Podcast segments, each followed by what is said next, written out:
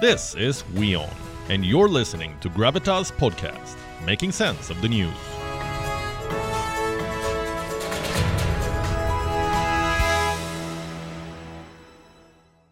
At least Russia has the cash to pay its debt. In China, it's a different story altogether, and it's a story that you must listen to carefully. Property developers in China are out of cash. They're so desperate that they're selling property for wheat. You heard that right. In China, property dealers are resorting to an unheard of barter. Let me show you some ads. These advertisements, they make an offer to home buyers and they say, pay your down payment in wheat. The developer's name is Central China. It wants to sell some houses in Henan.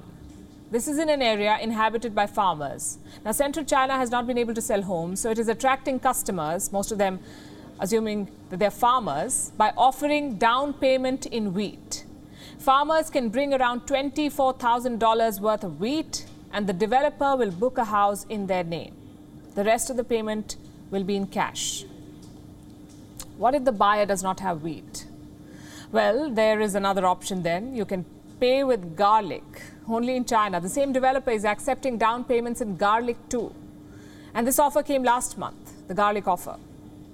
And it apparently received uh, quite a lot of response.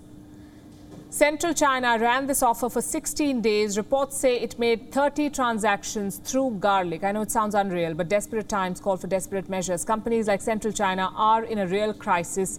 In the last one year, their sales have dropped by more than 70%. And this is just the tip of the proverbial iceberg.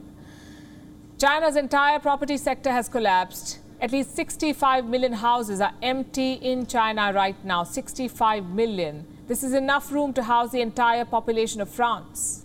These units are empty, they have no takers, and experts say they will remain empty because China has built way too many houses. It's a classic housing bubble. At its peak, Chinese developers were building 15 million homes every year. Why did they build so many of them? Because there was a time when real estate was considered a safe bet. Many Chinese citizens saw property as a reliable investment, so many families ended up buying a second or even a third house. There was also a social angle to it. Buying a house means prosperity in China, very much like in India. For the youth, owning property was considered a benchmark, something that they must do before they get married. So Chinese property developers kept building more houses. They thought there will always be demand. Well, they were wrong. Last year, the bubble burst. Five Chinese property developers have defaulted since last year the Evergrande Group, the Kaisa Group, Sunac China Holdings, the Yuzhou Group, and the Fantasia Holdings Group. Failed debts, debts are spreading like cancer in China's property sector. Goldman Sachs has made a prediction. A third of China's top developers could default this year. We're talking about 22 companies expected to default. Leading Chinese banks are cutting their losses. 17 out of 32 banks have decreased loans to the housing sector. Chinese developers are running out of avenues to raise cash. And they have big payments to make this year.